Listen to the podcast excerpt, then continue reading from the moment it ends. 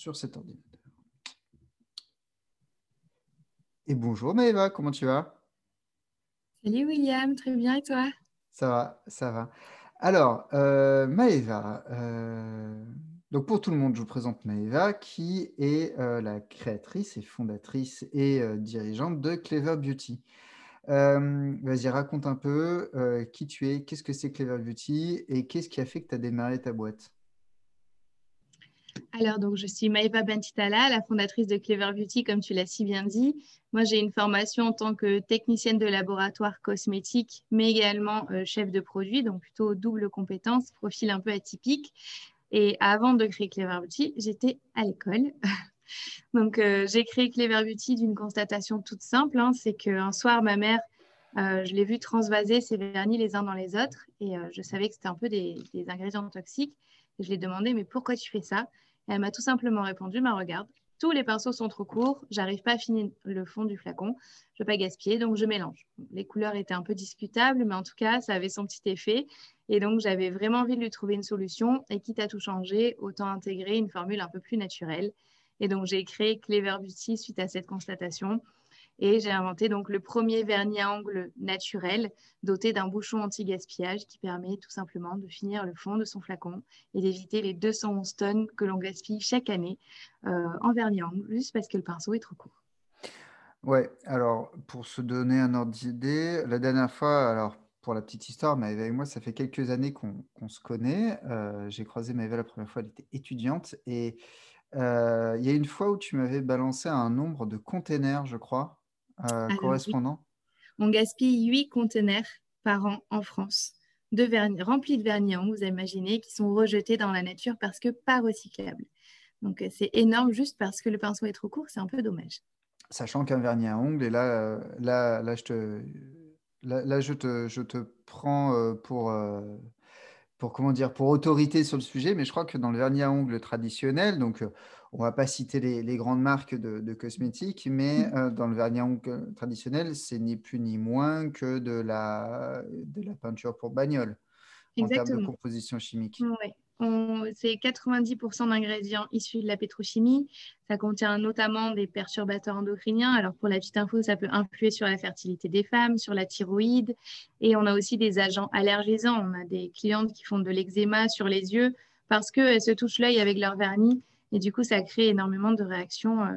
On ne s'en doute pas comme ça, mais ça peut provenir juste du vernis. Mmh, bon, alors ça, c'est euh, la base de Clever Beauty. Euh, oui. Donc, euh, pour, pour remettre le contexte, donc toi, tu es parti sur un marché où les autres acteurs pèsent plusieurs milliards d'euros de, euh, et tu t'es dit, moi, toute seule, je saisis cette opportunité. Oui, alors il y a des gros acteurs sur le marché, là on peut les citer, hein. Tout le monde les connaît, c'est L'Oréal, L V M H, euh, voilà, de très gros acteurs, Yves Rocher aussi qui est un très gros acteur français, euh, on est très réputé pour les cosmétiques de luxe hein, en France et, euh, et oui en effet je me place face à des grands mais en même temps je me place sur le marché du naturel où il n'y a pas énormément de... De, de géants. L'Oréal vient à peine de, de créer sa gamme de, de, de soins naturels. Donc, euh, voilà, ils ont des années de retard. C'est des gros bébés qui ne bougent pas très vite. Nous, on a cette opportunité d'être un peu agile avec une petite équipe. Donc, euh, j'ai saisi cette opportunité justement euh, face à eux.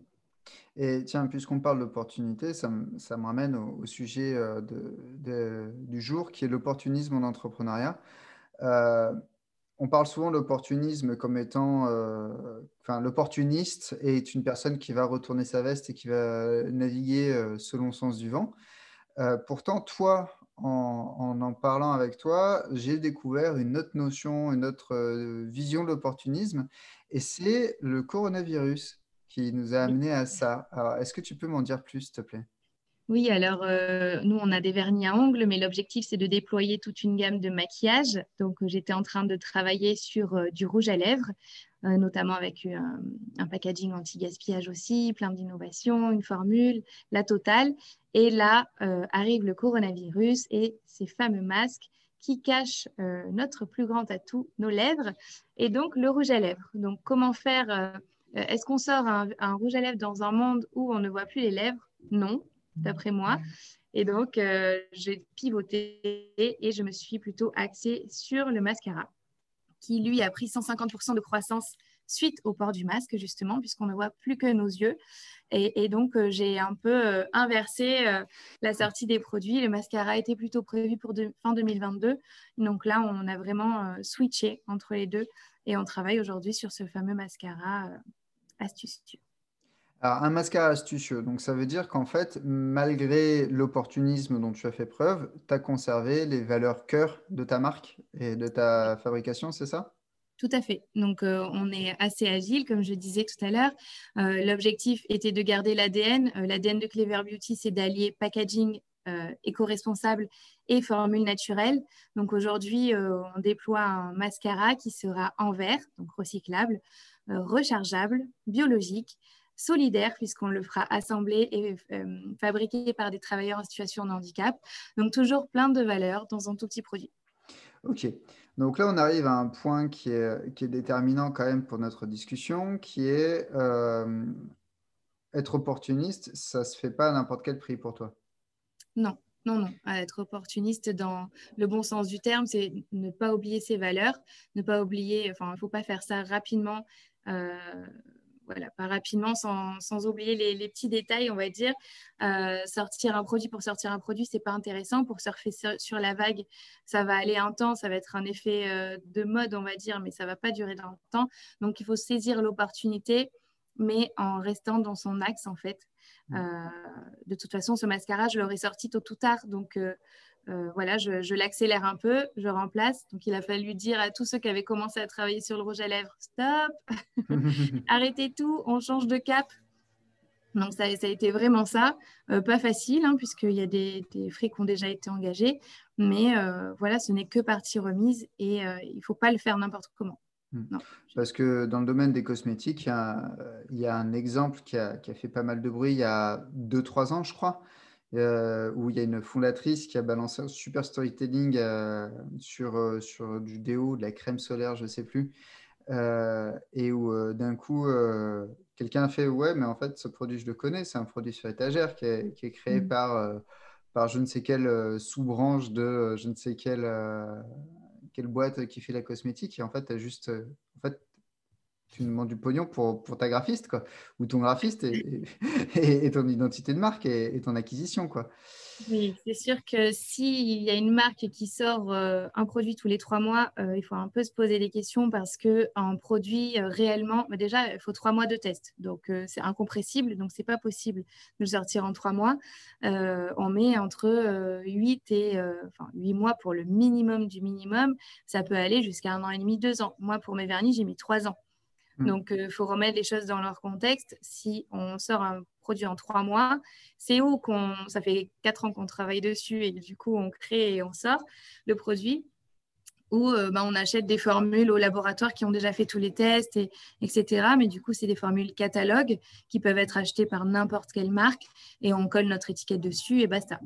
Mais là, du coup, on n'est plus une, une entreprise qui fait de la R et D, qui innove et qui euh, essaye de, de, de faire de, euh, de, de la disruption sur son marché. Euh, juste, euh, on est une entreprise marketing. Sachant que là, pour le sujet qui nous intéresse aujourd'hui, euh, on est du côté obscur de l'opportunisme, en fait. Euh, cette personne-là, elle a vu une opportunité business et s'est dit, bah, tiens, euh, on va mettre une... on va mettre l'emballage qu'il faut et puis c'est parti, quoi. Oui, alors je pense que ça dépend du point de vue. Hein. De son point de mmh. vue, peut-être que c'est un bel opportunisme. Après, euh, elle fait des, des formules saines, hein. Elles sont contrôlées, et cetera. Donc, euh, si le laboratoire les sort, c'est qu'elles sont saines, donc c'est déjà pas mal. Ouais. c'est, c'est, c'est plus voilà. que certains autres produits. Ouais. Voilà, exactement. Ouais. Donc, euh, après, oui, euh, on a éno- il y a énormément de marques aujourd'hui qui, qui surfent sur la tendance du naturel, du bio, euh, du vegan. Euh, Ouais, pas que elles, hein. On voit des stars sortir leurs produits alors que ce n'est pas du tout leur formation mmh. de base, hein. Elles sont mmh. chanteuses ou modèles. Euh, on voit ben, des restaurateurs, mais bon, on peut comprendre qu'ils sortent un petit peu euh, de leur business de base. Bon, voilà, on voit des restaurateurs sortir des, des crèmes. Pourquoi euh, Pourquoi mmh. Donc euh, voilà, quand ce n'est pas leur... leur euh, leur formation de base ou quand ils n'ont aucune compréhension dans les cosmétiques, il faut se poser la question, mais comment ils ont fait en fait ? Mmh. Mais ils ont acheté une formule dans un laboratoire. Donc là, on est… Bon, après, écoute, euh, si ça leur correspond, tant mieux pour eux. Si, euh, si leurs fans sont contents. Moi, je, je connais plus le cas des youtubeurs qui sortent leur marque de café. Tu as pas mal de youtubeurs américains qui ont fait ça. En fait, on s'aperçoit que derrière, c'est le même torréfacteur euh, et c'est la même filière de, de distribution. Alors, les torréfactions peuvent être légèrement différentes selon les goûts personnels, personnels mais en gros, tu auras toujours du café de l'Équateur euh, récolté par la même, par les, par la même euh, exploitation, quoi. Mm-hmm. C'est juste qu'il va être torréfié et, et packagé euh, légèrement différemment. Alors bon, ouais. Ça, encore une fois, c'est, c'est un effet d'opportunité. Tout à fait. Il faut faire attention. Il y a aussi cet effet d'opportunité et… Euh, et de prix, euh, je trouve mmh. que ceux qui, il y en a qui peuvent surfer sur cette vague-là et mettre des prix faramineux alors qu'on peut retrouver exactement la même formule euh, dans une autre marque qui n'a pas autant de, d'investissement marketing, qui fonctionne très bien parce que c'est la même mmh. formule, euh, mais du coup, ils ne vont pas mettre des prix euh, faramineux pour le même produit. Ça, c'est, ça, il faut faire attention aussi. J'avais vu ça notamment sur les condiments dans la grande distribution. Euh, les sauces soja, par exemple, de certaines grandes enseignes sont mieux contrôlées et ont exactement la même composition que certaines sauces soja estampillées euh, par une marque euh, bien connue euh, qui, euh, euh, qui, qui a pignon sur rue euh, à l'heure actuelle, quoi. Non, bah, ça ne m'étonne pas. Hein, oui. Bon, les plus forts dans ce domaine, euh, c'est Lidl, hein, clairement, sans vouloir les citer. Ils sont top, top, top sur E F C que choisir, à des prix euh, défiant toute concurrence. Bon, ils ne fabriquent pas en France, et cetera. Hein, mais bon, euh, voilà, on a des, des concurrents comme ça euh, qui, qui, bah, qui ont saisi aussi l'opportunité sur leur domaine. Et c'est, c'est du low cost, mais avec des belles formules. Alors du coup, tiens, là, tu vois, tu, on, on, on va vers, euh, vers un domaine que je n'avais pas nécessairement anticipé dans, pour notre discussion, mais on, on, on, va parler, euh, on va parler argent, alors sans nécessairement parler de l'argent de Clever Beauty, juste euh, l'opportunisme, tel qu'on le considère, en général, derrière, il y a une motivation financière. Euh, si en entrepreneuriat tu es opportuniste, ça veut dire que quand c'est la mode des, euh, des cigarettes électroniques, tu vas vendre des cigarettes électroniques. Quand c'est la mode des euh, fidget toys ou des, euh, des trucs qui tournaient, là, tu sais, les oui. machins, là, voilà, tu vas vendre ça. Et euh, demain, c'est la mode du, du mascara euh, éco-responsable. Tu vas, alors peut-être pas t'improviser euh, fabricant, mais en tout cas, tu vas te démerder de faire… Euh, un pseudo dropshipping de, de mascara, ainsi de suite. Est-ce que pour toi, euh, la notion de, de valeur monétaire a son importance dans ton opportunisme ? Alors euh, oui, je ne peux pas mentir, euh, oui, mais par contre, il y a surtout euh, cette notion de répondre aux besoins des consommateurs à l'instant T. Euh, aujourd'hui, euh, on ne voit plus nos lèvres, donc les gens n'ont pas besoin de rouge à lèvres, tout simplement. Euh, ils ont besoin de mascara parce qu'il n'y a que ça qu'on peut voir euh, et donc on va répondre à ce besoin. Je travaille sur une crème, un soin euh, ultra actif pour les mains, justement euh, pour éviter les effets nocifs euh, du gel hydroalcoolique, en tout cas les effets euh, secondaires comme la sécheresse, et cetera. Et elles en ont besoin, on a des demandes, donc on va créer euh, un peu le sérum main de leur rêve. Euh, c'est vraiment ça. On, on, d'abord, on répond aux besoins du consommateur et si on a vraiment la bonne réponse, forcément, les ventes vont, aller, vont suivre. Mmh. Mais il faut prendre le, enfin, le souci à l'envers. On répond d'abord aux besoins et on ne leur impose pas des produits euh, euh, dont elles se fichent complètement, quoi. Oui, bon, euh, évidemment. Euh, donc là, on en vient du coup à… à plusieurs axes de réflexion autour de ton opportunisme, ou en tout cas de celui de ton entreprise, parce que tu n'es pas toute seule, vous êtes quatre maintenant. Si, on est six aujourd'hui. Vous êtes six, tu as encore recruté, bravo. Ouais. Euh, donc, vous êtes six, euh, et le tout euh, sans lever de fonds, je tiens, je tiens à le dire, donc ça, c'est encore plus classe. Euh, la levée de fonds, bah, ça sera pour passer la seconde, comme on dit. Oui, c'est ça. Mais euh, donc, vous êtes six, euh, et toutes les six, comment ça se passe quand il y en a une qui, du coup, euh, enclenche son opportunisme à elle ? Ça ouais, se passe alors, comment ? On a beaucoup de… Enfin, on a le pôle commercial qui enclenche énormément d'opportunisme. on a, on a la, la, les remontées de, de, des clientes finales qui remontent mmh. à nos partenaires aux vendeurs. Et ensuite, on a, euh, on a l'info. Donc, c'est ultra riche en termes d'infos. Et par exemple, euh, notre dernier euh, soin trois en un, euh, notre vernis soin, on l'a euh, créé euh, ben, on peut dire par opportunité. En tout cas, à la suite de la demande de nos clients, euh, on a eu une demande, puis deux, puis trois, puis quatre. On a fait, du coup, on s'est dit, on va faire une petite étude. Et là, euh, on s'est dit, OK, il y a une opportunité à saisir. On le sort et, euh, et puis on est tout en rupture de stock parce qu'il marche super bien.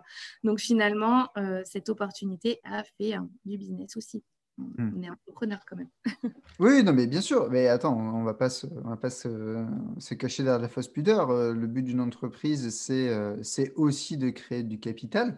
Après, c'est peut-être pas de le créer n'importe comment. Et ça, c'est en ça. fait, depuis le début, je t'ai entendu parler de valeur, je t'ai entendu parler de besoins clients. Est-ce que tu vois un autre ingrédient qui serait intéressant à ajouter dans un opportunisme sain ? euh, Alors, on a parlé, oui, des valeurs, des ingrédients. Euh, il faut que ce soit aussi en accord avec la vision, la vision de l'entrepreneur, mais aussi la vision de l'équipe. Parce que je trouve que c'est super important euh, d'emmener son équipe euh, dans la même direction, euh, mais par contre, on est souvent en désaccord, enfin en désaccord, non, en débat, on va dire, euh, sur les produits qu'on sort maintenant ou pas, parce qu'il y a le pôle commercial qui a cette remontée d'infos euh, des partenaires euh, qui veulent euh, ben, euh, des, des produits de maquillage, par exemple, euh, des euh, remontées d'infos du digital qui me dit, bon, non, de la communauté, elle veut une lime à ongles, donc euh, voilà, on est un peu en débat sur ça, euh, ce qui n'a aucun rapport les deux, mais en tout cas, on est plus, euh, voilà. Et du coup, on, on, et c'est bien des fois de, de, de mettre tout le monde ensemble et de dire, voilà, on a cette vision, on va où, on y va comment, on y va ensemble. Et euh, ça, c'est super important. Donc, du coup, en fait, de, d'un opportunisme purement commercial ou purement, euh, purement euh, généré par les utilisateurs, vous, en, vous finissez par avoir un opportunisme d'équipe et d'entreprise. C'est ça. D'accord. Donc, clairement, euh, être opportuniste seul, c'est possible, mais c'est peut-être plus cool quand on est une équipe. Oui, tout à fait. Parce que du coup, est-ce que tu as est-ce que tu as des, des garants des valeurs, des garants de la manière dont vous faites les choses, tu sais, de votre qualité, de, de trucs comme ça ? Un peu des garde-fous, c'est ça ? Ouais. Bon, en général, c'est moi, hein, le garant. Euh... ah ben, je sais pas, tu pourrais t'emballer et avoir quelqu'un qui dit euh, « Attends deux secondes, excuse-moi, ouais. Tu te souviens ?» Voilà. Euh... Ouais, ouais, ouais. Après, je suis une personne qui a mis l'idée euh, à la seconde, euh, pas toujours des bonnes, hein, clairement. Donc, euh, j'ai ma collaboratrice qui est mon garde-fou et je suis son garde-fou. Donc, euh, voilà, par exemple, euh, voilà, typiquement, j'ai un laboratoire qui me dit oui, on va faire un mascara avec de la cire d'abeille. Hop, hop, hop. La cire d'abeille, c'est pas du tout vegan. Attention, on fait pas ça. Oui, mais ça tient mieux. Non, mais on s'en fout. c'est, c'est pas du tout en accord avec nos valeurs, donc on va faire autrement et on va trouver. Mmh. Euh, voilà, donc euh, là, euh, tout le monde, enfin, les filles, elles veulent sortir absolument la lime à ongles. Euh, Marianne m'a dit, attention, pop-up, il euh, y a peut-être des, des priorités et des besoins clients à, à combler avant de sortir celui-ci. Et du coup, focus mascara. Bah, donc, euh, voilà.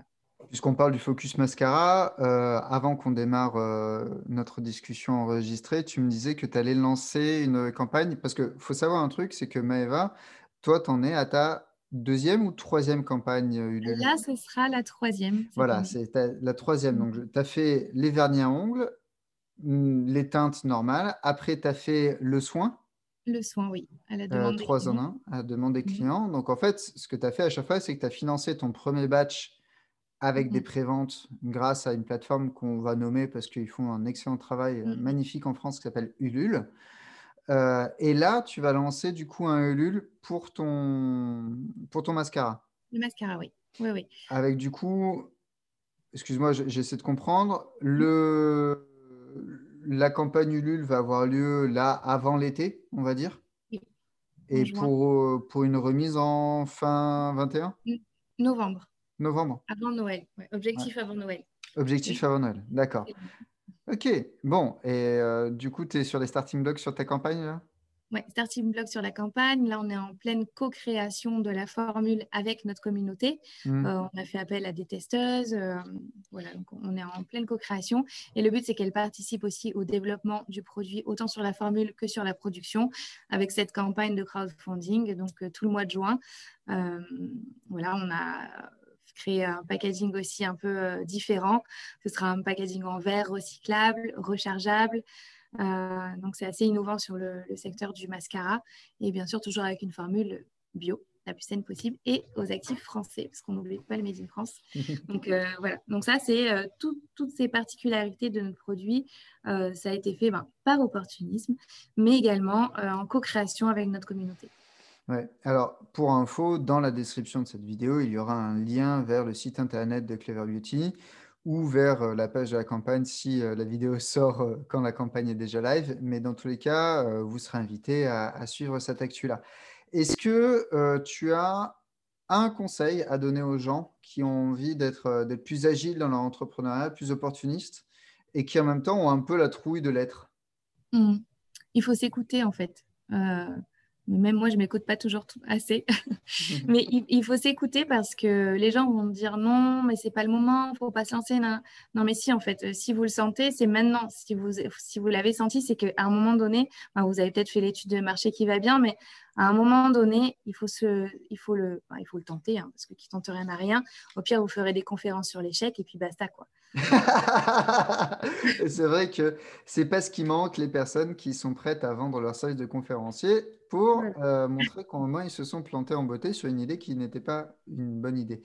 Euh, mais ça, c'est un autre débat qu'on ne va pas avoir oui. aujourd'hui. Écoute, euh, est-ce que j'oublie un truc dans mes questions? Euh, non, c'était très clair. Hein, saisissez l'opportunité, euh, comme euh, c'est pas mal hein, déjà. Ouais, bah, écoutez, voilà. On va s'arrêter là. Merci beaucoup, Maëva. Et puis, euh, à très bientôt. À très vite.